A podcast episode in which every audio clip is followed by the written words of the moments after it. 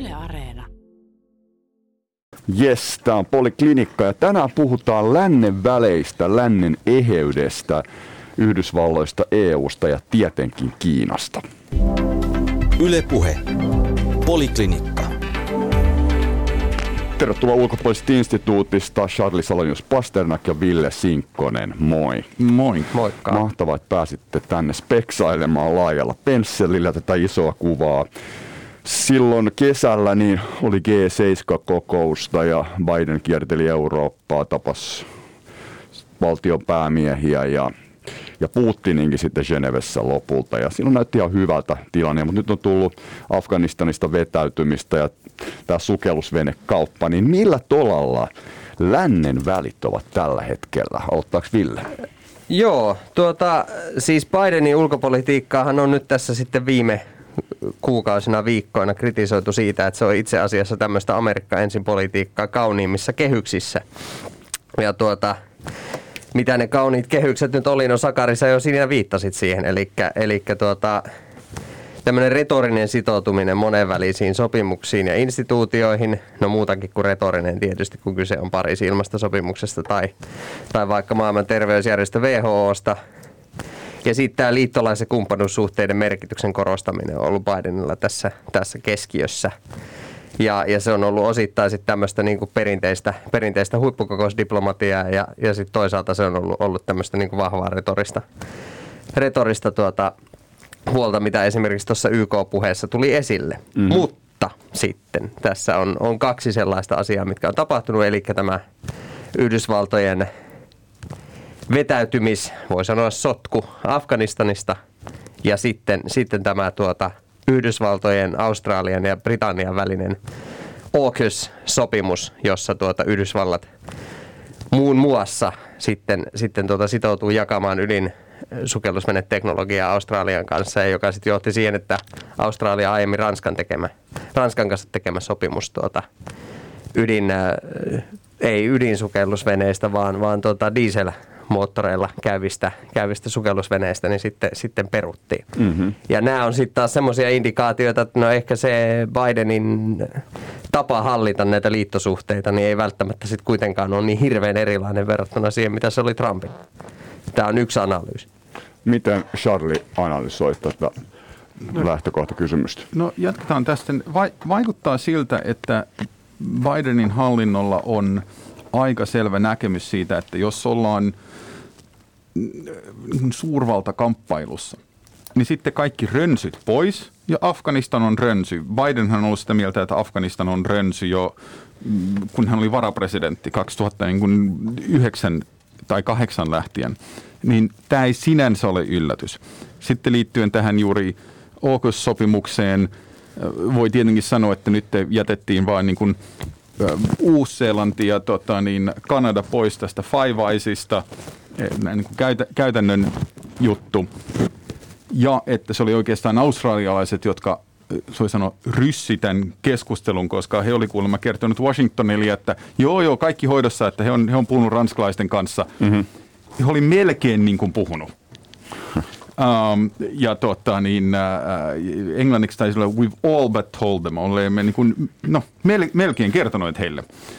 Niin, niin Washingtonissa tämä tuli pienenä yllätyksenä sitten, että ranskalaisille ei ollutkaan kerrottu. Uh, niin tämän voi ehkä laittaa tavallaan sitten myös australialaisten piikkiin. Mm-hmm. Ja taas kerran Washingtonissa näkökulma oli, että jos suurvaltakamppailu on se juttu, mitä pitää nyt, niin kuin, mihin pitää keskittyä – sitten on tärkeää ruveta rakentamaan näitä eri liittosuhteita, mutta niitä rakennetaan niin kuin pari maata kerrallaan.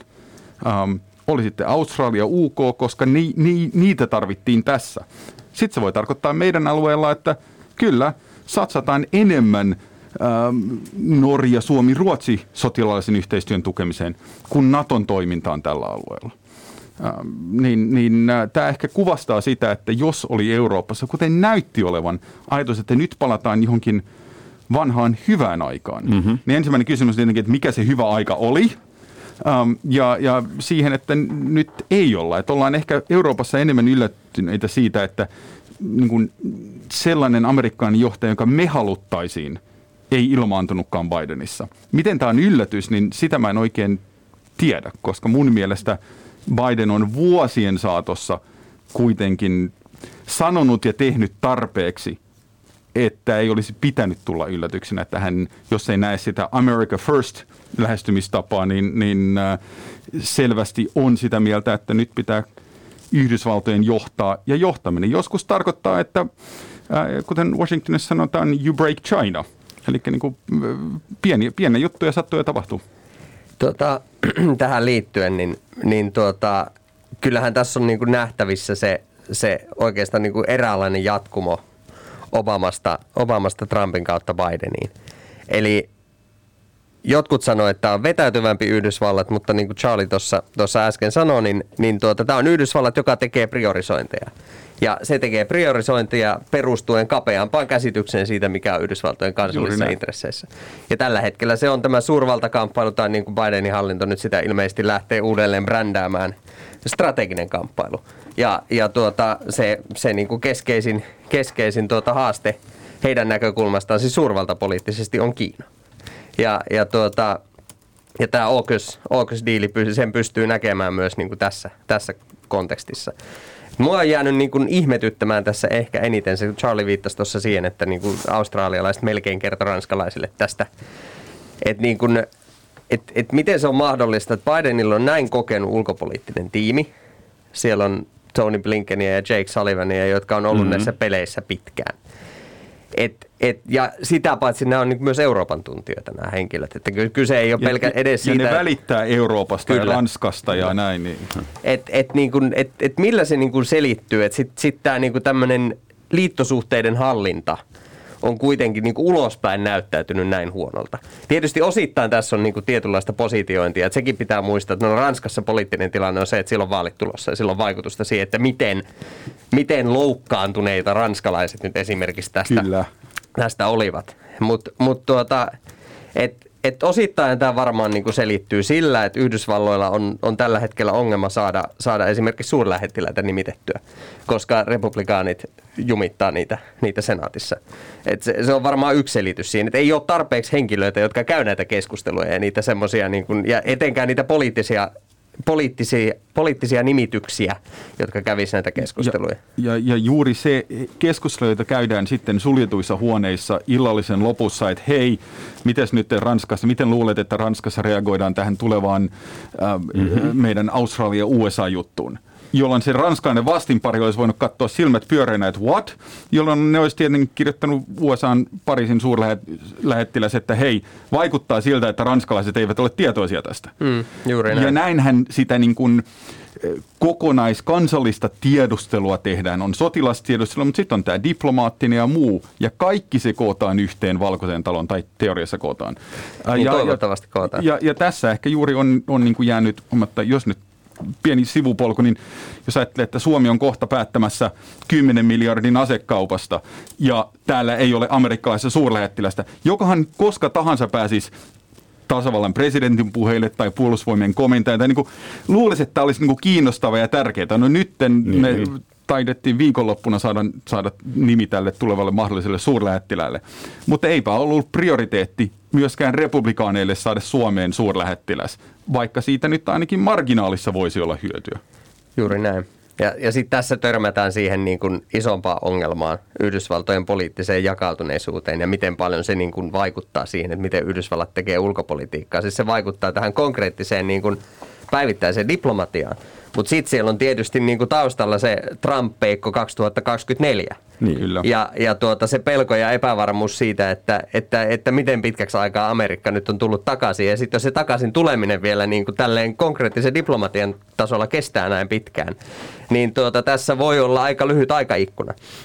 No pitäisikö me ottaa lyhyesti kiinni tästä ennen kuin mennään kuitenkin tähän taastaan suurvaltakuvaan, kun mainitsit Trumpin 2024, niin kuinka todellinen uhka ja kuinka paljon vaikuttaa itse asiassa Bidenin asemointia ja toimintaa presidenttinä se, että Donald Trump on edelleen tavalla tai toisessa muodossa tai toisessa gameissa? No se vaikuttaa tällä hetkellä kaikkeen, koska Donald Trump on periaatteessa, no kaapannut, en mä tiedä onko se oikea termi, mutta siis hän on, hän on se republikaanivaikuttaja, joka niin kuin on siellä niin kuin taustalla sen, sen republikaanien harjoittaman tämmöisen niin kuin hidastamispolitiikan. On, on kyse sitten niin kuin näistä Bidenin isoista lakialoitteista tai sitten niin kuin tämmöisistä perusjutuista, niin kuin esimerkiksi suurlähettiläiden nimittämisistä, niin tämä on, tämä on se, mikä silloin taustalla. Ei tehdä yhteistyötä demokraattien kanssa, koska siellä on se Trump-peikko taustalla. Et, et se, se vaan nyt sattuu olemaan näin. Et se vaikuttaa konkreettisesti päivittäiseen toimintaan ja sitten se vaikuttaa tietysti myös siihen, että miten Biden asemoi suhteessa niin välivaaleihin ja, ja sitten taas suhteessa 2024 presidentinvaaleihin. Niiltä kuulostaa aika uskomattomalta. Kuitenkin, okei, okay, sekin on uskomaton, että Donald Trump oli presidentti, mutta edelleen hän sitten on siellä niin varjo presidentti republikaanien joukossa. Si- siis joo, ja en, enemmän kuin varjo todellakin, mm. ähm, koska vaikka nähdään niin kuin puolueen sisällä pyrkimyksiä irtiottoihin ja, ja, ja ajatukseen, että nyt pitäisi niin kuin, äh, luoda tulevaisuutta silmällä pitäen republikaanin puolue, joka saisi vähemmistöään ja muita tällaisia. Kyllä näitä ehdotuksia tulee, niitä tulee Washingtonissa, mutta tota, niin, äh, kauhean pitkälle nämä viestinviet eivät pääse ennen kuin heidät ammutaan näin niin kuin vähän metaforisesti sanottuna. Että suur, suuri varjo ähm, ja se on tietenkin yhteispeliä sekä Trump – että Mitch McConnell, joka on niin kuin, äh, maailman selkärangattomin henkilö luultavasti. Mutta ihan jäätävä poliittinen strategia. No, si- siis aivan käsi, siis siitähän pitää antaa täydet pisteet. Se on aivan käsittämätöntä, miten hän voi niinku kieltää seuraavana päivänä, että hän on koskaan edes sanonut mitään, vaikka se on videolla. Vähän kuten Trump, mutta hän tekee sen niin kuin vakuuttavasti. Hän on ollut niin pitkään senaatissa. Äh, esimerkiksi nyt tämä niin kuin velkakaton nostaminen, jonka hän on tehnyt huutoäänestyksellä ties miten monta kertaa ennen. Mutta nyt se niin kuin lähes olisi tuonut tällaisen niin kuin maailmanlopun suunnilleen, jos, jos tämä nyt niin kuin olisi tehty. Ja sitten hän loppujen lopuksi hyväksytään, niin tota, näiden yhteispeli kyllä on, on tekee sen hyvin vaikeaksi nähdä, että republikaanipuolueen suunta muuttuisi ähm, merkittävästi. Joo, ja sitten ne välivaalit on melkein ovella. Ne, ne on ensi syksynä, että se, se niin kuin, ja yleensä perinteisesti presidentin puolue häviää paikkoja välivaaleissa. Mm. Ja demokraatit tiedostaa tänne. Demokraatilla on hirveä kiire juntata ne, ne Bidenin kaksi isoa iso lakipakettia läpi. Mutta sitten taas toisaalta demokraattipuolueen sisällä on, on niinku tarpeeksi hajannusta, että republikaanit pystyy vielä niinku tälleen McConnellin hahmon kautta hyväksi käyttämään sitä. Ja sitten mitä, mitä enemmän McConnell saa niinku aikaa käytettyä tämmöiseen niinku velkakatto vääntämiseen esimerkiksi, niin se on aina pois sit siitä niinku demokraattien pyrkimyksestä juntata niitä omia, omia lakipaketteja läpi. Millaiset mahdollisuudet Donald Trumpilla on nousta pressaksi uudestaan? No, en, vaikea sanoa, mahdoton sanoa, että onko hyvät, huonot, mutta mahdollisuudet on. Ja USAn vaalijärjestelmä mahdollistaa sen, että hän ne valitaan. Niin ja itse asiassa vielä en, entistä enemmän mahdollista, koska republikaanit harjoittaa tällä hetkellä osavaltiotasolla sitten taas niin kuin erinäisiä strategioita, joilla vaikeutetaan niin kuin esimerkiksi vähemmistöjen äänestämismahdollisuuksia. Joo, ja huom, tässä pitää sanoa, että se on juuri näin. Muodollisesti joku laki voi päteä kaikkiin, mutta käytännössä käytännön ja tutkimusten valossa se on aina muotoiltu niin, että se vaikuttaa – sanotaan 90 prosenttisesti paikalliseen mustaan väestöön ja käytännössä ei siihen niin republikaania äänestävään vanhempaan valkoiseen väestöön. Eli ne on muodollisesti ei rikollakia, mutta käytännössä meillä on niin kuin osavaltio, jossa käytetään demokratiaa rajoittamaan demokratiaa. Mm-hmm. Okei, tämä on siis Poliklinikkaa, Charlie Salmius Pasternak ja Ville Sinkkonen ulkopoliittisesta instituutista. Ollaan Ville Suni ja Antti Ronkaisen kanssa tehty paljon Trump-saunoja. Ehkä me luultiin, kun me tehtiin se viimeinen, että se on viimeinen, mutta se voi olla, että se ei olekaan Ei viimeinen. välttämättä, koska ei tiedä. Se nähdään vuonna 2024. Yle Puhe. Poliklinikka. Tuossa Ville taisi ottaa esille jo Bidenin puheen YKssa syyskuun lopulla, niin siinä Biden korosti, että 2000-luvun ongelmia ei ratkaise yksikään valtio yksin, vaan ihmiskunnan keskinäisriippuvuus on suurempaa kuin kenties koskaan. Ja, ja vielä jatko silleen, että että meidän pitää työskennellä yhdessä ennennäkemättömällä tavalla. Mutta kun Ville tuossa pointtasi, että tässä suurvaltakamppailussa, niin tämä uudelleen brändääminen on nyt edessä, niin mitä se tarkoittaa? Niin, se on, se on tota, äh, niin kuin vinkeä kysymys, koska tämä nyt on enemmän semantiikkaa, musta tuntuu, koska niin suur, jos ajatellaan tätä suurvaltakamppailua ja erityisesti Yhdysvaltojen ja Kiinan välistä suhdetta, niin, niin tuota Washingtonissahan on noussut tämmöinen puolue, itse asiassa harvinainen sellainen puoluerajat ylittävä konsensus siitä, että Kiinaa pitää haastaa. Kiinaa pitää haastaa sotilaallisesti, Kiinaa pitää haastaa taloudellisesti ja Kiinaa pitää haastaa diplomaattisesti.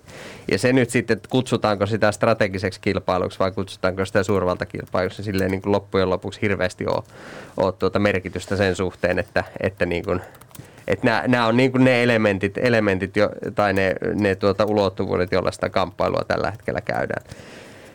Ja siis olisi perusteltua sanoa, että ehkä Bidenilla on niin kuin kokonaisvaltaisempi Kiinan strategia kuin, kuin Trumpilla tai semmoinen niin kuin kehkeytyvä, kehittyvä Kiinan, Kiinan strategia. Että tuota, et selkeästi niin tämä, tämä esimerkiksi liittosuhteiden, liittosuhteiden merkitys, silloin ehkä vahvemmin puhuttu myös, myös niin kuin ihmisoikeuksista ja demokratiasta Bidenin hallinnon suulla.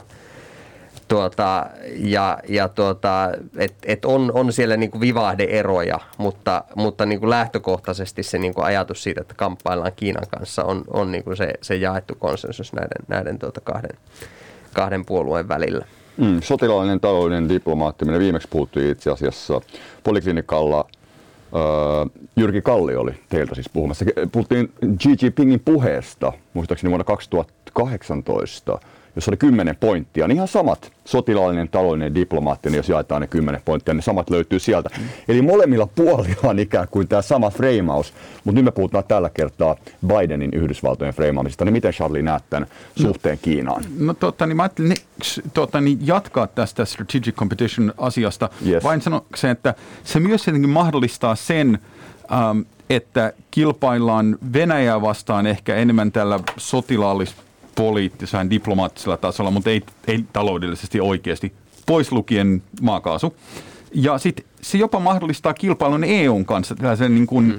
talous, mm, joka joskus tietenkin regulaation muodossa menee myös sinne niin politiikka- ja diplomatiapuolelle.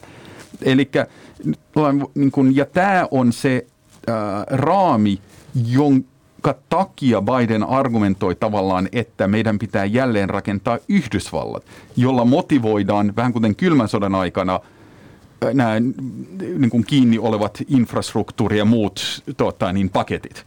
Eli sanotaan, että niin, että Yhdysvallat voi kilpailla kaikkia näitä muita vastaan eri tavoilla, mm-hmm. niin meidän pitää jälleen rakentaa oma maamme. Ja tota, niin nähdään, tämä, niin kuin luulisi, että tämä olisi argumentti, joka toimisi normi republikaani äänestäjälle tai olisi toiminut ehkä 20 vuotta sitten, mutta tuota, niin, ei, ei ehkä nytten. Mitä tulee Kiinaan, niin jos olen ymmärtänyt oikein, niin taas Jyrki Kalli on, on nyt tuota, niin, se asiantuntija tässä, mutta että Kiinassa ä, haluttaisiin linkittää näitä eri toimia tavallaan. Ähm, ja sitten tuota, niin, Washingtonissakin ehkä kyllä, mutta toisaalta ymmärretään, että – jos niin kuin Kiina lentää Taivanin yli hävittäjillä, niin sitä ei sitten niin kuin talousneuvotteluilla kolmen kuukauden kuluttua ratkaista. Että näitä ei voi linkittää, että joskus pitää vain ratkaista asiat niin kuin yksi kerrallaan siinä yhdessä sfäärissä. Mm. Ähm, kylmän sodan aikana Neuvostoliitto ja, ja Yhdysvallat myös teki tämän vehnäkaupassa, että rat, niin kuin, jatkettiin sitä strategista kilpailua kylmän sodan aikana, mutta tehdään kauppaa vehnän kanssa esimerkiksi. Mm. Uh, niin tota, jännä nähdä, että mikä näistä sitten niin kuin toteutuu uh, Bidenin aikana, mutta tämä on mun mielestä se ehkä kriittisin huomio myös niin kuin Suomen ja Euroopan näkökulmasta, että riippumatta kenestä tulee seuraava Yhdysvaltain presidentti, niin tämähän varmaan jatkuu. Kyllä, kyllä. Koska tämä on se yksi asia, joka yhdistää kaikkia ja se on tavallaan helpompi, se on mukavampi kuin tämä terrorismin vastainen sota, josta heti päästään keskusteluun, että kuka päätti ja mitä teki, niin nyt on niin kuin yksi yhteinen uusi vihollinen, äh, jossa, tota, niin, jonka kanssa pitää kilpailla, niin sen, se helpottaa sitä keskustelua Washingtonissakin. Mä voisin nostaa oikeastaan kaksi, kaksi pointtia tähän Charlin kommenttiin liittyen. Et Anthony Blinken sanoi silloin Bidenin kauden alkumetreillä, että tosiaan niin kuin Yhdysvaltojen suhde Kiinaan on, niin kuin, se on kolmijakoinen kilpailuyhteistyö ja patoaminen on ne niin kuin kolme tapaa, miten, miten Yhdysvallat tulee toimimaan Kiinan kanssa. Ja, Ja sitten kuten Charlie tuossa sanoi, niin, niin se iso kysymys on, että miten pitkälle tämä on mahdollista. Koska, koska tuota, jos nyt on ymmärtänyt oikein, niin Kiina, Kiina ei ole hirveän halukas pelaamaan tätä peliä. Et, et oli kyse sitten niinku siitä, että miten haluton Kiina on esimerkiksi ollut, ollut tuota koronaviruspandemia alkuperän selvittelyssä. Et, et tässä olisi yksi sellainen asia, missä pitäisi tehdä yhteistyötä, mutta, mutta tuota, tämä on, tää on niin ollut, ollut harvinaisen hankalaa. Ja sitten tota, hiljattain syyskuun alkupuolella muistaakseni, niin Bidenin ilmastolähettiläs John Kerry kävi, entinen, entinen ulkoministeri John Kerry kävi, kävi Pekingissä ja, ja sai sieltä aika, aika viileitä kohtelua. Ja niin kuin Kiinan viesti oli tyyliin se, että jos te haluatte tehdä yhteistyötä ilmastoasiassa, niin sitten pitää niin kuin tämän yhteistyön parantua myös niin kuin muilla, muilla aloilla. Että oli kyse sitten niin kuin kauppapolitiikasta tai – tai tuota Yhdysvaltojen sotilaallisista toimista Kiinan lähialueella, että, että Kiina yrittää linkittää tätä, että kuten, kuten Charlie tuossa sanoi. Sitten sit yksi pointti, mikä puhuttiin tästä, että jos tässä on niin näitä pilareita, että on ne sitten sotilaallinen, taloudellinen, diplomaattinen, no ehkä siihen voidaan lisätä sitten se teknologinen omana pilarinaan. No. Niin tuota, yksi, yksi keskeinen osa tässä Bidenin hallinnolta puuttuu ja se on nimenomaan kauppapolitiikka. Eli, eli niin kuin, tämä Bidenin tapa niin kuin freimata ulkopolitiikkaa sillä tavalla, että se jotenkin hyödyttäisi amerikkalaista keskiluokkaa, joka on ollut yksi niin kuin keskeinen, keskeinen keskusteluavaus tässä viime kuukausien aikana, niin on, on johtanut sit siihen, että se, se näyttää hyvin epätodennäköiseltä, että Yhdysvallat olisi esimerkiksi palaamassa tähän Tyynemeren meren, vapaakauppasopimuksen piiriin. Jolloin niin kuin Yhdysvallat haastaa Kiinaa niin kuin yksi käsi periaatteessa sidottuna, sidottuna tuota selän taakse. Eli, eli niin kun, jos ajatus on se, että Kiinaa halutaan jollain tavalla taloudellisesti padota tuolla Kiinan lähialueilla, ja Yhdysvallat ei ole mukana siinä keskeisimmässä kauppasopimuksessa, missä kaikki Yhdysvaltojen liittolaiset sillä alueella on mukana, niin, niin tämä ei, niin kun, tämä ei, ei niin kun näytä hirveän hyvältä lähtökohta, lähtökohtaisesti. Et, et niin kun, et, et se ajatus siitä, mm, että, että niin haastetaan Kiinaa, joo, haastetaan siihen pisteeseen asti, mutta sitten tämä niin ei päästä – ei päästä niin kuin siihen pisteeseen, että, että jotenkin tämä Yhdysvalloissa valloillaan oleva hyvin niin kuin negatiivisesti vapaakauppasopimuksiin suhtautuva keskustelu, että sitä päästäisiin niin kuin ylittämään sen perusteella, että hei nyt meidän on pakko mennä tähän, koska meidän pitää haastaa Kiinaa tässä. Onko tässä siis, siis, ideologista jarrua siis, myös mukana? Just näin sanoin ja, ja siihen niin kuin, se niin kuin ironista, koska se, mä väittäisin, että se yksi suurin etulyöntiasema, joka Yhdysvalloilla oli ähm, kylmän sodan aikana, joka silloin nyt visavi Kiina, on, että sillä on verkosto liittolaisia kumppaneita, jotka haluaa jotenkin affilioitua ja tehdä yhteistyötä Venäjän kanssa. Kiinallahan tällaista ei ole, vaan se on, se on lähes niin kuin pakotettu tai sellainen äh, taloudellinen kuristusnuora tai joku muu. Niin sitten Yhdysvallat, jos tämä on niin kuin Yhdysvaltojen se niin kuin valttikortti, niin se, kuten Ville sanoi, niin se ei halua edes, niin kuin, että sille jaetaan se kortti – ähm, toimijaliittolaisen kanssa, niin, tuota, niin, niin se on niin kuin, äh, aika käsittämätöntä, jos katsoo Yhdysvaltain strategiaa, että miten olisi järkevä toimia. Mutta se on juuri näin sisäpolitiikan takia, niin, niin se näyttää aina vain epätodennäköisemmältä. Ja tämä on itse asiassa mielenkiintoinen juttu, tuo Chicago Council, joka, joka tuota, harrastaa, harrastaa mielipidetutkimuksia, mitä tulee niin amerikkalaisten näkemyksiin kaiken maailman asioista niin tuota, heidän viimeisin tutkimus vähän niin kuin näytti siihen suuntaan, niin itse asiassa se eh, niin kuin amerikkalainen äänestäjä ei välttämättä suhtaudukaan ihan niin negatiivisesti vapaakauppaan kuin mitä niin kuin amerikkalaiset poliittiset päättäjät luulee. Mutta tässä on just niin kuin kysymys siitä, että sehän ei ole kyse ei ole siitä, että, että miten se niin kuin iso, iso niin kuin majoriteetti amerikkalaisia äänestäjiä ajattelee tätä asiaa, vaan kyse on siitä, että on niin kuin tietyt intressiryhmät, mm jotka sitten ajaa tätä keskustelua eteenpäin. Ja, ja, ja sehän on juuri näin myös, jos katsoo Chicagoin kyselyitä ää, liittolaisista yleisesti tai Naton hyödystä ja muusta, niin kyllä siellä on niin kuin selvä enemmistö kaik, kaikista kyllä, näistä tai kyllä. vapaakaupan niin kuin kattokäsitteenä, että onko vapaakauppa ja, tota, niin edistänyt tai parantanut sinun elämääsi, niin se, sehän on niin kuin suuri, suuri enemmistö on sitä mieltä, että kyllä, kyllä vaikka nähdään nämä tota niin, tehtaiden häviämiset ja muut ongelmina. Äh, mutta todellakin näin, niin poli, jos katsoo vain poliittista retoriikkaa, niin ne ei uskoisi, että suuri e, tai enemmistö amerikkalaisista pitää niin kuin kansainvälistä toimintaa hyvänä. Juuri näin. Mm. Se oli semmoinen mielenkiintoinen asia, hyppäsi sieltä, sieltä tuota kyseisestä tutkimuksesta esille, 52 prosenttia haastatelluista esimerkiksi kannattaisi Taivanin puolustamista semmoisessa tilanteessa, missä tuota Yhdysvaltojen ja ja tuota, tai missä, missä niin Kiina hyökkäisi Taivaniin, niin se, se on niin kuin, musta se kertoo siitä, että niin kuin selvästi niin kuin joku, joku tämmöinen niin kuin sisäänrakennettu ajatusmalli Yhdysvalloissa kuitenkin on niin kuin laajasti jaettu sellainen, ei pelkästään poliittisen eliitin, Kyllä. eliitin piirissä, vaan niin kuin, niin kuin laajemmin siitä, että, että tuota liittolaisia, liittolaisia kuuluu puolustaa. Etenkin sellaisia liittolaisia, jotka nähdään niin kuin osana tätä niin kuin demokraattista valtioiden yhteisöä. Kyllä.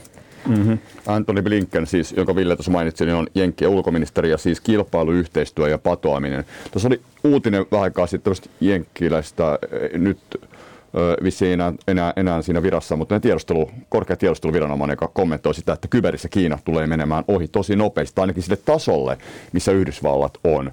Ja sitten niin kuin, tässä ollaan puhuttu, että Kiina voi nousta taloudessa ohi Yhdysvaltojen kenties kymmenen vuoden sisällä, tietysti on vaikea ennustaa tarkkaa lukua.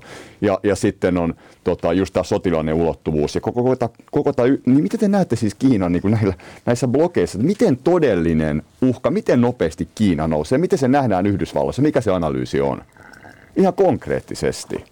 Um, no, riippuu. Mä oon hieman skeptinen siinä, että – missä tahansa analyysi, jos katsotaan niin kuin Kiinan talouden kasvu, kasvukäyriä tai toi sotilaallista, ja ei niin kuin, äh, jos ei nähdä mitään ongelmia, niin silloin se yleensä liittyy siihen, että esimerkiksi Washingtonissa pitää saada rahaa johonkin projektiin, jolloin kerrotaan, että katsokaa nyt Kiinan talouskasvua tai merivoimien kasvua tai whatever.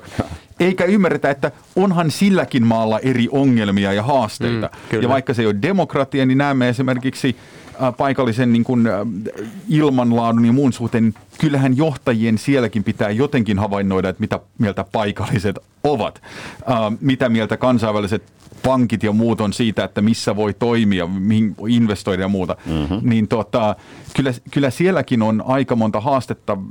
Taas en ole sen maan asiantuntija, mutta jos katsoo sitä niin kuin populaatiopyramiidia, tai sehän ei ole pyramiidi, vaan se on melkein käännetty mm. pyramiidi jossakin vaiheessa, niin mistä he edes saa niin kuin kaikkia näitä resursseja, että tämä käyrä jatkuisi, niin, niin tota, mä oon aina vähän skeptinen, kun mä näen tällaisia ennusteita. Niin on, onko tämä jotenkin ehkä jopa, että on niin, että Yhdysvalloissa jopa niin pikkasen liioteltua tämä Kiina-pelko? No siis se keskustelu on tällä hetkellä semmoista, että joo, että siinä on tämmöistä, siinä on paljon hyperbolaa mukana. Okei, okay, niin tuota, et, Joo, joo, ja sitten siis se, se niinku ajatus siitä, ja eihän tämä niinku ole pelkästään Kiina-keskustelu. Tähän on sama juttu, mitä, mitä tapahtui kylmän sodan aikana. Tai jopa 80-luvulla. Ja niin. aina on joku tällainen iso Joka paha. on menossa ohi joo. ja kovaa, ja Yhdysvallat on jäämässä jälkeen. Et Yhdysvaltojen, niinku, siis se, se niin Yhdysvaltojen oleminen maailmassa, niin, niin, niin sitä keskustelua kun käydään, niin se, se menee silleen syklisesti, että et, et niin kuin tulee näitä tämmöisiä hetkiä, kun Yhdysvalloissa nähdään, että nyt me ollaan menettämässä peli. Joo. Ja, ja tämä nyt on yksi, yksi tämmöinen sykli.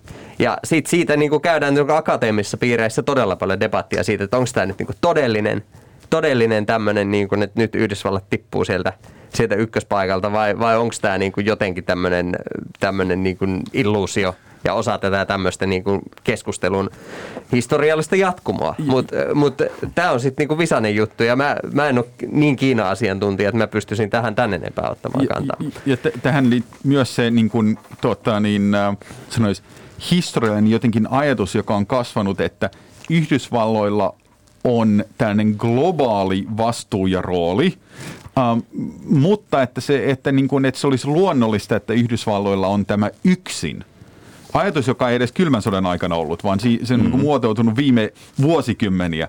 Ähm, jos, jos ajattelee Yhdysvaltojen globaalia valtapositiota, oli sitten tänään tai viikko sitten tai vuosi sitten, eihän maailman historia koskaan nähnyt mitään vastaavaa, edes lähellä. Siis ei mongolit, ei roomalaiset, ei kukaan. Jolla on niin suuri dominanssi mm. Niin suuri dominanssi siitä, että mm. oli sitten kulttuuri tai talous tai mikä tahansa. Niin mä ymmärrän, se on pelottavaa, jos on siinä niin kuin, tota, niin, äh, vuoren huipulla ja näyttää, että muut on kiipeämässä sinne. Mutta tota, niin, en, en mä nyt olisi niin huolissaan tässä. tarkoittaako se se, että on joitakin asioita, missä amerikkalaiset ei enää voi sanoa, tai ehkä he voi sanoa, että olemme maailman paras tässä?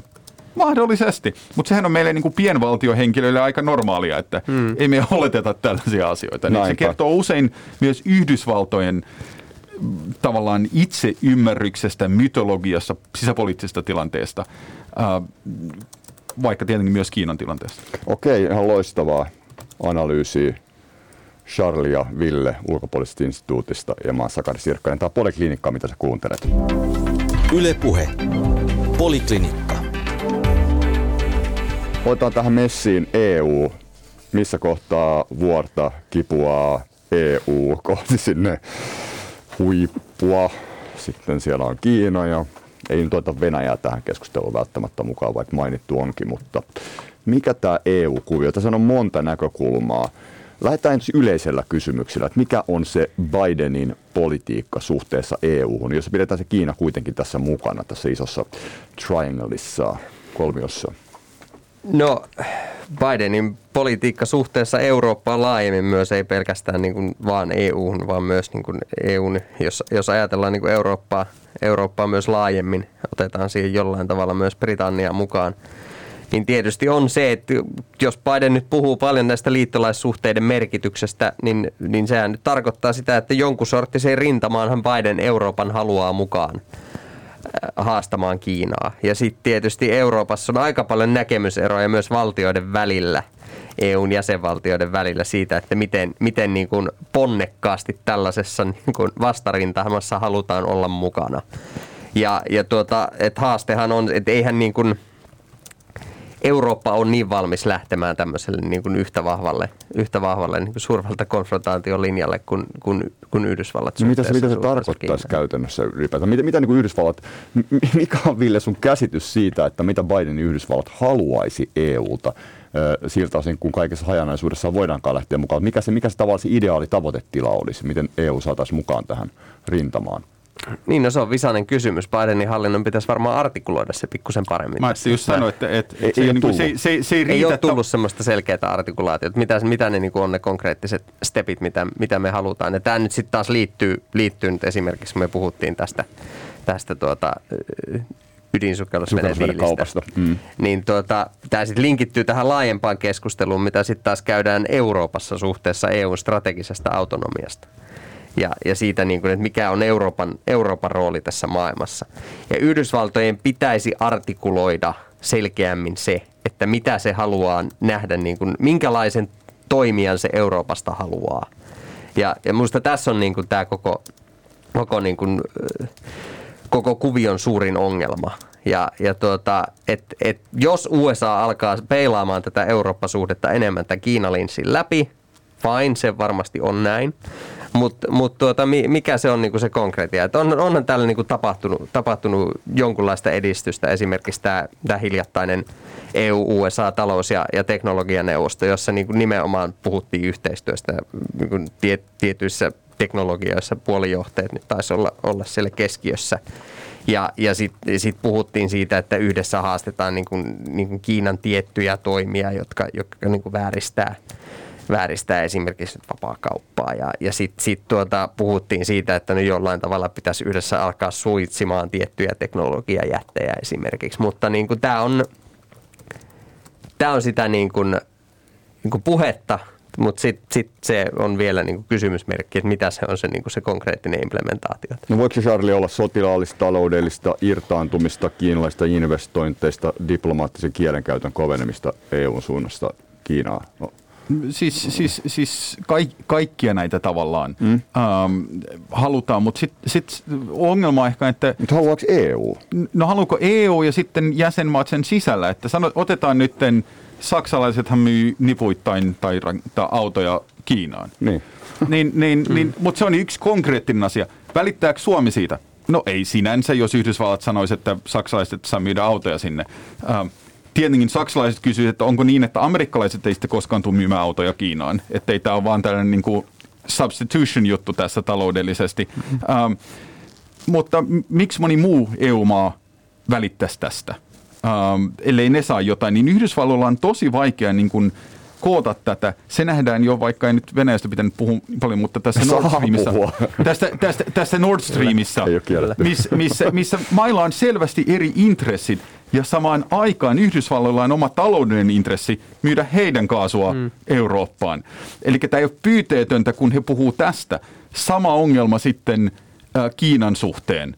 Ähm, ja jos niin kuin nyt ollaan, ollaan niin kuin toimittu rumasti Ranskan suuntaan, niin sitten samaan aikaan äh, sanoi, että kyllä hyvin arvostettu liittolainen ja haluamme, että Ranska toimii siellä jatkuvasti. Ja, ja, ja no, no, no mitä? Sitten kiitetään siitä, että nyt on britit tai ranskalaiset tai saksalaiset tota, niin, äh, ajanut äh, laivaston aluksillaan läpi Etelä-Kiinan meren tai jotain muita tällaisia.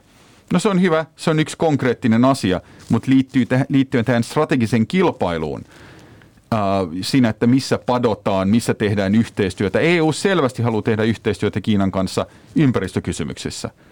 Ja jos sen hinta on, että sitten ei ole yhtä tiukkoja jossakin äh, taloudellisessa kysymyksessä, niin se on EUn diili tavallaan. Mm. Ja sitten jos USA tulee siihen väliin, niin mä en ole ihan vakuuttunut, että edistääkö tämä myöskään transatlanttisia suhteita. Tämä, tämä, tämä on niin kuin vaikea. Nyt, No nyt varmaan siis ei viittasit- käy kateeksi niitä, koska Ei. se ei ole helppoa. Viittasit siis jo konkreettisesti ympäristöteknologiaa, vaikka mitä EU:ssa kehitetään, niin sitä myytäisi Kiinaan. Ja sitten jos Kiina haluaa, että jotta sitä teknologiaa ostaa, niin tarvitaan jotakin muuta kädenojennusta Kiinaan suhteen. Sitten tähän, tähän, tähän taas Yhdysvallat ei suostu. tai, tai yhteistyötä, kuten usein, niin, mm-hmm. niin, niin kun teknologia siirretään Kiinaan ja sitten vuosikymmenen kuluttua huomataankin, että kiinalaiset valmistaa sitä halvemmalla taas. Um, niin tota, miten, miten niin kun tämä ratkaistaan, etenkin jos se on teknologia, jolla olisi minkäänlaista turvallisuus-puolustuskäyttöä. Uh, niin, niin uh, vaikea asia. Ja jo nyt tehän Euroopassa ei pidetä siitä tai muuallakaan näistä Yhdysvaltojen niin kuin kolmannen maan sanktioista, missä Yhdysvallat mm. sanoi, että jos te lainaatte rahaa Iraniin uh, jonkun koulun rakentamiseen, niin, niin ette saa yhtään toimia Yhdysvalloissa pankkina niin jos tämä toteutetaan Kiinan suhteen, joka on paljon isompi kansainvälinen taloudellinen toimija, niin, niin miten haut, niin kun, luoko Yhdysvallat nytten tavallaan blokkijärjestelmää sen omien tarkoitusperien suhteen niin, että se EUlle ehkä ei ole niin edullista. Hmm. Komission puheenjohtaja Ursula von Leyen otti aika kohtuullisen kovaa kieltä käytti tuossa syksyssä puheessaan komission puheessa Kiinaa kohtaan, mutta tota, entäs, sitten, entäs sitten NATO, koska on myös ajateltu, että, ja on myös kirjoitettu, että Biden niin kuin olisi ikään kuin kääntämässä NATOa, tähän, tai ot- ottamassa NATOa niin kuin mukaan tähän Ki- Kiinan jonkinlaiseen rintamaan, Kiinan vastaiseen rintamaan. Mitä, mitä tämä niin kuin tarkoittaa? Voiko tämä tarkoittaa mitään? Onko, onko tämmöinen, vai onko tämä ihan, ihan Siis en tiedä, nehän, nehän, ohutta yläpilveä? vaan nythän niin kuin Naton uutta strategista konseptia ollaan kirjoittamassa, joka on hyvä asia, koska Niin, se vanha kyllä. on niin van, mm, tai niin kuin nykyinen on niin vanha. Ähm, Mitä sieltä on tulossa? Äh, joo, en tiedä. Mä oon menossa matkalle ensi viikolla ja mm-hmm. sen jälkeen mä oon ehkä hieman viisaampi, mutta to be seen. Okei. ähm, äh, mutta varmaan sinne amerikkalaisen näkökulmasta haluttaisiin jonkunlainen tällainen niin kuin, äh, kirjaus globaalisti kiinnostuneesta Natosta. Ei ne saa sinne mitään globaalista toimijasta Natossa, koska sen torppaa lähes kaikki eurooppalaiset, mutta globaalisti kiinnostuneesta tai uh, engaging with superpower competition tai strategic. Eli viitataan siihen, että Nato olisi niin kuin yksi peluri omalla niin kuin alueellaan liittyen tähän. Sehän voi yhtä hyvin olla, että se liittyy Arktikseen, jo, joka jo on mm tavallaan Naton toiminta-aluetta ja Kiina, Kiina tunnetusti haluaisi olla niin kuin näkyvämpi ja aktiivisempi siellä. Niin mä luulen, että se on tavallaan marginaalissa se saadaan sisällytettyä sinne, koska mä en usko, että suurin osa Naton jäsenmaista Euroopassa on yhtään kiinnostuneita no. veivaamaan NATOa mm. tähän suuntaan. No mitä sitten Ville näet tämän transatlanttisen suhteen? Siis Trumpin aikana siitä puhuttiin aika paljon. Siellä oli aika, aika massiivisia säröilyjä, mutta miltä näyttää nyt Bidenin aikana? Noin ihan yleisesti. Onko, onko tuki vahvempaa ja jos, niin miksi? No siis sekin taas riippuu vähän, että keltä kysytään. Et, et tuota, varmaan niin kuin siis, siis se on ihan päivänselvää, että semmoista niin kuin, semmoisia retorisia hyökkäyksiä me ei nähdä niin kuin Trumpin kaudella, mm. kyllä. Mutta eihän se ole muuttunut esimerkiksi mihinkään, että Yhdysvallat haluaa Euroopalta enemmän puolustuspanostuksia. Mm. On, on kyse sitten niin kuin, siis, siis se, se vaan niin kuin, ja se on läpi presidentinhallintoja. Ja siellä oli Obama, Obaman, Obaman aikana. kaudella Bob mm. Gates silloinen puolustusministeri sanoi aika pahasti eurooppalaisille. Et ei, ei se niin kuin, et, et siinä mielessä niin kuin tilanne ei ole muuttunut mihinkään, mutta totta kai niin kuin tässä on jo puhuttu, niin Bidenin, Bidenin hallinto niin kuin sanoi nämä asiat, asiat huomattavasti, huomattavasti diplomaattisemmin. Ja itse asiassa niin kuin laajempi pointti on se, että verrattuna Trumpin kauteen, niin onhan tässä nyt hyvä, että tässä niin kuin sen tässä keskustellaan. Et oli, oli kyse sit siitä, että noin draftataan Natolle uutta strategista konseptia ja ja tuota, Yhdysvallat käy EUn kanssa keskusteluja toisin kuin Trumpin kaudella, missä niin kuin Trumpin, Trumpin suhtautuminen EU oli Trumpille punainen vaate. Ei ehkä ihan yhtä punainen vaate kuin Angela Merkel, mutta punainen vaate Kyllä. kuitenkin. Ja, ja tuota, et, et, et onhan tässä niin kuin se elementti, elementti herätetty eri tavalla henki, joka sitten tarkoittaa sitä, että ehkä jossain vaiheessa tulevaisuudessa Yhdysvallat itse asiassa pystyy ensinnäkin itsellensä selvittämään, että mitä he Euroopalta haluaa. Että haluuko se, haluuko se, että Eurooppa hoitaa niin kuin paremmin omaa takapihansa niin sanotusti, oli kyse sitten niin kuin Lähi-idästä, Pohjois-Afrikasta tai sitten, sitten niin kuin suhteessa Venäjään, että Euroopalla olisi enemmän, enemmän niin kuin, kapasiteettia mm-hmm. hoitaa, hoitaa omaa takapihansa, jotta Yhdysvallat voi sitten keskittyä sinne Indopasifiselle merialueelle, mihin, mihin heidän niin kuin, niin kuin strateginen fokus on selvästi siirtymässä. Et, et tuota, et niin Tämä on, tää on niin kuin tärkeä pointti mun ja, mielestä. Ja, ja, ja tässä tota, niin, äh, tähän liittyy varmaan tämä Yhdysvaltain tai tämän hallinnon vähän positiivisempi suhtautuminen – sanapariin, joka yleensä äh, niin kuin herättää naurua tai kummastusta, eli Euroopan strateginen autonomia. Äh, millä nimellä sitä sitten kutsutaankin, niin Yhdysvalloissa on ymmärretty, että Yhdysvallat ei voi jatkaa sitä tavallaan niin kuin heilurimaista liikettä, joka on 90-luvulta jos akka, missä yhtäältään ei haluta, että Eurooppa vahvistuu yhteisenä itsenäisenä toimijana, mm. koska pelätään Yhdysvaltojen vaikutusvallan vähentymistä mm-hmm. Euroopassa. Ja toisaalta vaaditaan, että Euroopan pitäisi nyt tehdä enemmän tehokkaammin äh, yhteisiä joukkoja, yhteisiä panssarivaunuja. Joka vahvistaa. Joka mm. vahvistaa sitä. Mm. Ja mm. nyt, nyt niin kuin vihdoinkin ehkä on hallinto, joka niin kuin kunnolla niin kuin ymmärtää, että okei, meidän pitää, niin kuin, että kutsutaan sitä nimellä millä tahansa, niin meidän pitää konkreettisesti tukea ja hyväksyä, että Eurooppa Eurooppana tai Eurooppa EUna – toimii näin. Mm, kyllä. Niin siis, ja, ta, ta, ta, niin. ja kysehän ei ole siis, niin kuin, kuten Charlie tuossa sanoi, että tämä on niin kuin sotilaallinen elementti jo yksi, mutta siis tämä on ihan niin kuin ylipäätään sitä niin kuin Euroopan toimijuutta laajemmin, laajemmin globaalissa kyllä. järjestelmässä. Et musta niin kuin meidän kollega Niklas Helvik on musta hyvin niin kuin, summannut tämän niin strateginen autonomia-ajatuksen, että kysehän ei ole siitä, siitä, että Eurooppa tekee asioita yksin, vaan, vaan kyse siitä, että Eurooppa voi itse valita, miten se toimii yhteistyössä muiden kanssa. Eli tämmöinen niin Euroopan kyky hallita omia yhteistyökanaviaan ja, ja sitä niin kuin tapaa, millä, millä Eurooppa, Eurooppa voi niin kuin sitä, sitä tehdä niin kuin lainausmerkeissä autonomisesti, vaikka se ei niin kuin nimenomaan ole autonomista, vaan se on niin kuin kykyä toimia tämmöisessä monimutkaisessa verkottuneessa maailmassa. Tämä on tosi kiinnostavaa. Charlie, pystytkö kuitenkin sanomaan vähän tästä, kiinnostaa tämä Naton strateginen konsepti, niin liittyykö se, tai, tai miten se, täytyy se varmaan jollain tavalla liittyy tähän strategiseen autonomiaan myös, että näin, luulisin, että näin, näin jollain tavalla kohtaa toisensa, jos kerran strateginen autonomia on kuitenkin semmoinen juttu, mitä tavoitellaan, ja sitten on NATO, jossa nyt pääsääntöisesti on eurooppalaisia maita, niin josta konseptia uudistetaan, niin miten nämä niin voisi linkittyä toisiinsa? No siis se, joka me ollaan jo nähty äh, vuosia, tai sanotaan ainakin vuodesta 2014 konkreettisesti, on ähm, Yhdysvalloissa, mutta Naton sisällä se ymmärrys, että jotkut asiat vain pitää tehdä EUn kautta helpoin esimerkki on tämä EU Military Mobility, missä olisi ajatellut, että NATO-jäsenmaat vain niin kuin porhaltaa tota, niin, panssariajoneuvojensa kanssa rajan yli, mutta sitten näinhän jenkit kokeili tätä ja sitten pysähti joka rajalla ja yhteen maahan ei saa tuoda tota, niin, A-tarviketta ja toiseen koska laki ei oltu muutettu jäsenyyden jälkeen, eikä ollut nähty tarvetta tälle, koska sitten sodan aikana on niin kuin eri, eri peli, pelisäännöt, niin tämähän on EUn kompetenssia. Se on myös EU, joka rahoittaa näitä. Me nähdään kaikki näitä kylttejä, että tämä, tämä koulu tai tämä kirkko tai tämä silta tai tie on EUn rahoittama. No, se on myös EU sit de facto, joka hyväksyy, että tämän sillan pitääkin olla niin painava, että tästä ajetaan EU, Naton raskaimmilla panssarivaunuilla. Mm-hmm. Koska tätähän kartoitusta ei myöskään oltu tehty vuosikymmeniin. Mm-hmm. Niin Naton sisällä on selvästi ymmärretty, että ihan konkreettisesti – EUn pitää toteuttaa, tai ne pitää toteuttaa EUn kanssa nämä asiat, jotka niin kuin näennäisesti on mukaan Naton tu- puolustusasioita. Ää, tällaisia asioita mä luulen, että näkyy siinä vielä enemmän siinä strategisessa konseptissa, missä todellakin ymmärretään, että näiden kahden organisaation yhteistyö, joka on kehittynyt, niin pitää taas kehittyä vielä enemmän. Ja nyt se on mahdollisempaa, koska Yhdysvallat toivottavasti ei tee tätä samaa heiluriliikettä jatkuvasti. Miten sä Ville näet tämän, kun tuossa on tietysti niin kuin, että ylipäätään strategisen autonomia, että kuinka todellinen se on ja mihin siinä pyritään, mistä löytyy paukkuja Euroopasta ja onko siihen itse asiassa ö, järkeäkään liian pitkälle mennä, jos ajatellaan kuitenkin kaikki suuri osa tietysti EU-maista kuuluu NATOon? No siis Euroopassa niin kuin mitä tulee niin kuin puolustukseen, niin ongelmahan ei ole se, että meiltä ei niin kuin löytyisi taloudellisia resursseja. Ei. Et sehän on niin kuin, fakta on se, että se on poliittinen päätös. Ja se on myös niin kuin poliitikkojen päätös puhua äänestäjille sillä tavalla, että tästä asiasta tehdään niin kuin käsin kosketeltava ja relevantti.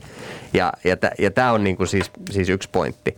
Et, et sitten se, että miten niin kuin tämä niin kuin Euroopan strateginen autonomia ja ja tuota NATO, NATO linkittyy yhteen, niin no se on niin kuin nimenomaan sit näissä niin kuin laajemmissa, laajemmissa konseptipohdinnoissa, mm. missä, missä sitä niin kuin yritetään, yritetään linkittää. Yritetään mutta, saada mutta sit, niin kuin, siis, kun, kun se ongelma on just se, että et tässä niin kuin helposti törmätään siihen niin kuin amerikkalaiseen tapaan kehi, kehystää tämä asia, niin kuin karrikoiden amerikkalaiseen tapaan kehystää tämä asia, että se, että Euroopan unionilla tai niin kuin Euroopan unionin puitteissa on jonkunlaista, mitä kutsutaan nyt strategiseksi autonomiaksi, niin se on jotenkin pois Natolta. Et, et sehän, sehän ei, sen ei tarvitse olla näin. Ei, eikä se käytännössä ole näin, koska ne on kansallisia joukkoja. Ähm, Tämä nyt esimerkiksi tämä niin kuin Kabul tuottaa niin, operaatiot, niin sehän on täydellinen esimerkki, missä EU olisi voinut, jos sillä olisi ollut strategisen, ta- strategista autonomiaa, ehkä voinut koordinoida paremmin. Nyt se tehtiin vähän ad hoc ja, ja ne verkostot, jotka henkilö, henkilötasolla ja organisaatiotasolla, jotka, joita on kehitetty viime vuosikymmenien aikana, niin ne tavallaan pelasti myös Suomen. Mutta olisihan se ollut kätevämpää, jos EU olisi voinut koordinoida tämän yhdessä, jos, jos EUn äh, sotilaspääsikunnalla oltaisiin annettu tehtävä, että nyt nyt kokoatte kaikki ne kuljetuskoneet mm. ja organisoitte tämän niin kuin järkevästi mm. sen tilalle, että nähtiin, mitä tapahtui nytten. Tällaisissa asioissa se olisi hyödyllistä. Ja sitten EU olisi voinut koordinoida Yhdysvaltojen kanssa sen tilalle, että siellä lappaa jokainen NATO- ja EU-jäsenmaa puhumassa Yhdysvaltojen kanssa. Charlie Salonius Pasternak ja Ville Sinkkonen ulkopuolisesta instituutista ja mä oon Sakari Sirkkanen, tämä on Poliklinikka. Yle Puhe. Poliklinikka. Tässä lopussa katsoa itse kuitenkin vähän sitä myös, miten tämä vaikuttaa Suomeen. Tietysti hävittäjäkauppa tässä on mainittu. Haluatko Charlie jatkaa tästä? Käsin on tämä kuva, mitä nyt on nyt luotu, mihin maailmanpolitiikka on menossa. Ehkä eri suuntiin, mutta kuitenkin Yhdysvallat on tässä hakee, hakee liittolaissuhteita Kiinaa vastaan, mutta mi, miten tämä niin Suomen ulko- ja asemointiin, mitkä ne keskeiset pointit on? Mm. Transatlanttisen suhteen niin kuin paraneminen vis-a-vis Trump, jonka Ville mainitsi, on mm. ilmeinen, koska se vaikuttaa meihin. Ähm, äh, se, että Yhdysvallat on valmi, valmis tai viimeisen puolen vuosikymmenen aikana on ollut paljon valmiimpi tekemään yhteistyötä näissä monessa eri kudelmissa, joita Suomessa rakastetaan. Eli tehdään niin kuin, verkossa kaikenlaisia yhteistyöjuttuja. Uh, tuota, Minilateralismi. Mi, joo, kyllä, juuri näin. Ja tuota, niin, niin, sehän on hyvä asia, että Yhdysvallat mm. nyt hyväksyy tämän, että sitä ei pidä tarvitse tehdä Naton kautta niin äh, siinä on ehkä kaksi asiaa. Se myös mahdollistaa, että Suomi osoittaa arvonsa Yhdysvallaille tavalla, joka on meille mukavampaa, eli lähialueilla, arktisella alueella. Sen tilalle, että tulisi jonkunlainen paine lähettää nyt tuleva merivoimien pohjanmaalus jonnekin tuonne Taivanin edustalle, jota mm-hmm. en suosittelisi anyway, mutta niin kuin se paine lienee olla, koska Suomi osoittaa hyödyllisyytensä täällä meidän niin lähialueella. M- mikä tämä aikataulu nyt hävittäjäkaupassa on? Siis joulukuussa tulee tai ennen joulua? No siis virallisesti taitaa olla niin kuin ennen vuoden vaihdetta, mutta mehän kaikki tunnetaan Suomi, eli se tarkoittaa, että niin kuin ennen pikkujoulukauttahan se on pakko tehdä, mutta ehkä tuota, niin itsenäisyyspäivän jälkeen, en mä tiedä. Mutta siis niin kuin mä kuvittelisin, että ennen joulua se on, se on pakko tehdä ja sitten siitä menee jokunen kuukausi ennen kuin viralliset sopimukset voidaan allekirjoittaa, koska no, ne pitää käydä läpi. Mutta vaikuttaako tämä jotenkin tähän hävittäjäkauppaan? Tähän voi ihan, ihan, ihan, ihan varmaa vastausta antaa, mutta se, että miten nyt tilanne on muuttunut Biden ruorissa Trumpin jälkeen, ja mistä nyt ollaan puhuttu strategista autonomiasta, Natosta, YMS muusta? Um, no siis tämähän oli aina niin kuin huoli Suomessakin, että jos, jos Trump olisi voittanut toiden, toisen kauden, niin mä, nä, mä näen sen niin, että se olisi poliittisille päätöksentekijöille tehnyt vaikeammaksi valita amerikkalaisen koneen – joka on ironista, koska se ensimmäinen konehan ei olisi ollut käyttöön kun sen jälkeen, kun Trump olisi päättänyt toisen kautensa mm. ja toivottavasti kolmatta ei olisi tullut. Mutta tota, niin mä en se tiedä. Mutta tota, niin, äh, eli tavallaan se niin kuin käyttöjakso olisi, olisi paljon pitempi, jonka takia tämä sitten niin kuin puolustushallinnon tekemä turvallisuuspoliittinen arvio, niin sehän on käsittämättömän vaikea tehdä miltä maailma näyttää mm, edes 2040, 2050, koska me ostetaan ne hävittäjät ja osataan itse huoltaa niitä ja näin. Mutta niitä hävittäjähän käytetään niin kuin laukaisemaan, tiputtamaan, ampumaan tai tekemään jotain. Eli kenen kanssa me voidaan tehdä tätä yhteistyötä, kenellä on tulevaisuudessakin kyky lähettää meille lisää ohjuksia, kun niitä tarvitaan, koska – Toivottavasti näin ei tietenkään koskaan käy. Jos niitä joskus oikeasti tarvitaan, niin sitten niitä kulutetaan aivan käsittämätön määrä. Eli niitä pitää myös saada jostakin. Eli pitää olla maa, joka sitten myy meille näitä kamaa, kehittää niitä. Niin, niin tämä koko kudelma, mä väittäisin, että nytten varmaan on ähm, parempi tilanne Yhdysvaltojen firmojen näkökulmasta kuin Trumpin, kuin Trumpin aikana. aikana. Mm tullut Vaikka vasta... käytännössä asia ei olisi muuttunut niin paljon, niin se poliittinen niin kuin luottamus, jo. luottamus ja mm. näkökulma oli ehkä silloin heikompi kuin nyt. Ja tuo, mihin Charlie viittaa tuossa, niin tämä Yhdysvaltojen, niin kuin kun on totuttu siihen, että Yhdysvalloilla on joku semmoinen niin selkeä, laaja ulkopoliittinen linja, jota vetää demokraattihallinto ja jota vetää republikaanihallinto, riippumatta siitä, että minkälaiset sisäpoliittiset väännöt siinä maassa on semmoisista niin kuin keskeisistä kysymyksistä, kuten nyt vaikka, vaikka verotusta tai tuota aborttikysymys tai mikä, mikä kysymys nyt milloinkin on sillä niin kuin, niin kuin keskiössä, terveydenhuolto niin edelleen, niin, niin siitä huolimatta on niin kuin sel, selkeä tämmöinen niin kuin, niin kuin kansainvälisiin, kansainvälisiin sitoumuksiin niin kuin ja kaiken tämmöisen suhteen niin kuin, Yhdysvallat on, on NS-vakio. Ja, ja nythän niin kuin, tilanne ei, ei selkeästikään enää ole se, koska tämä niin kuin, laajempi ulkopoliittinen konsensus Yhdysvalloissa on enemmän tai vähemmän rikki. Kuten Charlie tuossa sanoi, niin se niin kuin, vaikeuttaa todella paljon sitä niin kuin, arviointia, että et, et, minkälainen Yhdysvallat sitten on 2030 no, vielä vähän. Mi, mi, mi, mitä se tarkoittaa, jos ulkopolitiikka? Kun, kun mä aikaisemmin puhuttu, niin aina on niin kuin, niin kuin, aina ajateltu, että se ulkopolitiikka kuitenkin on se, joka pysyy niin kuin ehjänä. Sisäpolitiikassa sitten tapahtuu tätä vääntöä. Mutta mitä se ulkopolitiikan rikki meneminen, mi, mi, mikä, mitä se tulevaisuus näyttää? No siis se näyttää siltä, että Yhdysvallat voi niin kuin demokraattihallinnon aikana sitoutua vahvemmin esimerkiksi tähän kansainväliseen sääntöpohjaiseen järjestelmään ja puhua paljon arvoista ja puhua paljon ihmisoikeuksista ja niin edelleen. Sitten se voi republikaanikaudella taas heittäytyä tämmöiseen niin kuin trumpilaiseen niin kuin transaktionalistiseen ulkopolitiikkaan, missä niin kuin tehdään diilejä ja pelotellaan liittolaisia ja uh, lähdetään kävelemään sopimuksista, jotka on tehty edellisen presidentin kaudella. Ja tämä on itse asiassa niin kuin mun mielestä se niin kuin keskeinen juttu, mikä, niin kuin, mitä pitää alleviivata Suomen, Suomen suhteessa niin kuin Yhdysvaltoihin, on, on se, että niin kuin Bidenin kaudella Yhdysvallat on niin kuin selkeästi sitoutunut tähän kansainväliseen sääntöpohjaiseen järjestelmään, joka on niin kuin positiivinen muutos mille tahansa pienelle valtiolle Trumpin Kyllä. kaudesta. Mutta mut niinku, siis, siis tätä mä niinku lähinnä haen. Siis se niinku kovempi heilattelu sen välillä, että miten nämä puolueet suhtautuu kansainväliseen järjestelmään.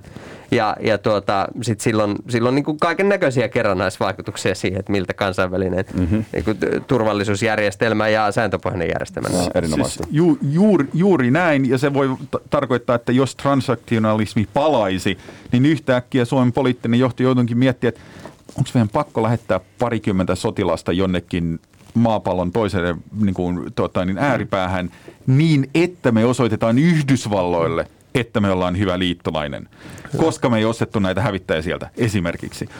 Joka on niin kuin ajatusmalli, jota ei luultavasti esimerkiksi tämän hallinnon kanssa tarvitse käyttää mm, kyllä. samalla lailla, koska ei ole yhtä vahvaa tällaista niin kuin, niin kuin transaktionalismia, joka on niin kuin kerrasta poikki. Tietenkin hyvässä suhteessa niin kuin tehdään palveluksia toisillemme, mutta Trumpillahan se on, niin kuin, että mitä sä oot tehnyt tämän viikon, kuukauden aikana suunnilleen meille. Hmm. Ää, ei miten meidän suhde on vuosikymmenien aikana rakentunut ja tasapainottunut. Niin se niin kuin siis Trumpilaista ulkopolitiikkaa leimasi tämmöinen niin kuin käsittämätön historiattomuus. Et, et se niinku aja, ajatus siitä, että niinku nämä vuosikymmenten aikana rakennetut hyvät suhteet johonkin, on kyse sitten Saksasta, Ranskasta, Suomesta, ihan sama. Että et miten ne niinku voidaan lakasta mato alle viikossa, jos se nyt sattuu olemaan se yksi asia, kun Tanska ei suostu myymään meille Grönlantia tyyppisiä juttuja, joista jotkut oli, niin täl, tämän, tämän, toi, siis, toi on jotkut oli jo. tällaisella absurditeetin tasolla. Että et niin kuin, ja, ja sitä, sitä voi, niin kuin me tuossa puhuttiin, niin sehän voi olla sitä vuoden 2024 jälkeen taas. Eli tässä suhteessa varmaan se EU-strateginen autonomia kumminkin kehittyy omalla raiteillaan, koska ei voi tietää tulevaisuudesta niin paljon. Sitten kun tästä Tyynemeren strategiasta ja Kiinaa vastaan, niin siellä tietysti on myös paitsi ei EU, mutta siellä on tietysti myös Australia ja Japani aika olennaisessa roolissa. Onko EU kuitenkaan siinä niin keskeisessä roolissa? Siis ei siellä, ja tässä on ehkä se niin. kiinnostava asia, että se on todellakin Japani, Australia, siellä on Indonesia, Niinpä. siellä on Intia, mm. siellä on Intia Vie- myös. Vietnamia, jonka kanssa Yhdysvallat tekee. Siellä on niin kuin, näille kaikille maille tämä on tärkeämpää ja miten Yhdysvallat edes puhuu. Meillä oli erinomainen seminaari tässä joku kuukausi sitten UPissa, missä keskusteltiin tästä Indo-Pacific-käsitteestä. Että jo, että miten se kuvataan, niin mitkä maat on niin kuin mukana tässä. Ja Yhdysvallat ja Kiinahan haluaa puhua tästä alueesta hyvin ähm, eri tavalla. Hyvin eri tavalla. Ähm, niin miten edes me puhumme tästä, niin vaikuttaa siihen, että tavallaan ei mitä, mikä leiri me vai, valitaan, mutta miten me nähdään maailmaa. Charlie ja Ville kiitti loistavasta analyysistä. Kiitos. Kiitos. Yes. Yle Puhe. Poliklinikka.